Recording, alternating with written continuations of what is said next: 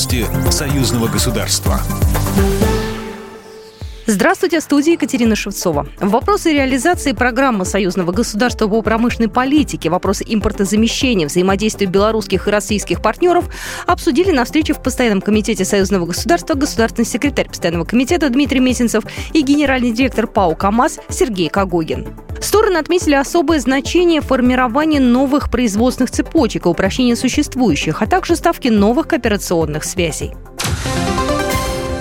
Санкционное давление на Российскую Федерацию и Беларусь работает на улучшение интеграции в рамках союзного государства. Об этом заявил в интервью ТАСС директор второго департамента СНГ МИД Российской Федерации Алексей Полищук. Отрицать тот факт, что беспрецедентное давление на Россию и Беларусь влияет на наше объединение, было бы неправильно. Этот прессинг еще больше работает на нашу интеграцию, не раскалывает, а наоборот еще больше сплачивает союзное государство, сказал он. Однако Полищук подчеркнул, что не стоит увязывать динамику интеграционных процессов между Москвой и Минском с внешней конъюнктурой, объяснив это тем, что в основе создания союзного государства лежат подлинные интересы россиян и белорусов. Коллектив белорусских и сибирских ученых стал лауреатом премии имени академика Валентина Коптюга 2002 года за цикл работ «Мощные сверхвысокочастотные фотодиоды на основе полупроводниковых гетероструктур А3Б5 для систем радиофотоники».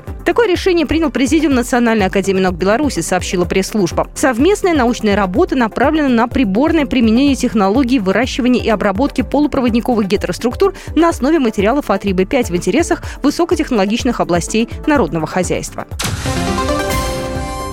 Беларусь и Росатом разработают дорожную карту по обращению с радиоактивными отходами. Такие договоренности достигнуты по итогам недавнего визита белорусской делегации на предприятие госкорпорации Росатом в Новоуральске Свердловской области и Сосновом Бару Ленинградской области России, пишет Белта. Белорусская делегация посетила Уральский электрохимический комбинат топливной компании ТВЛ, площадку Ленинградского отделения Федерального экологического оператора, один из пунктов изоляции радиоактивных отходов Национального оператора по обращению с РАО.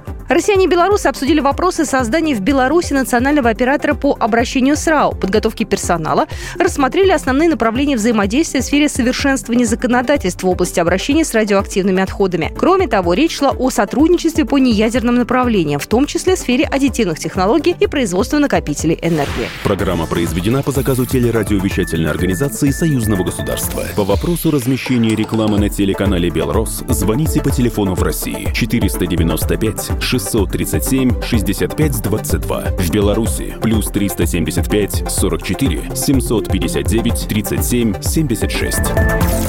Новости союзного государства.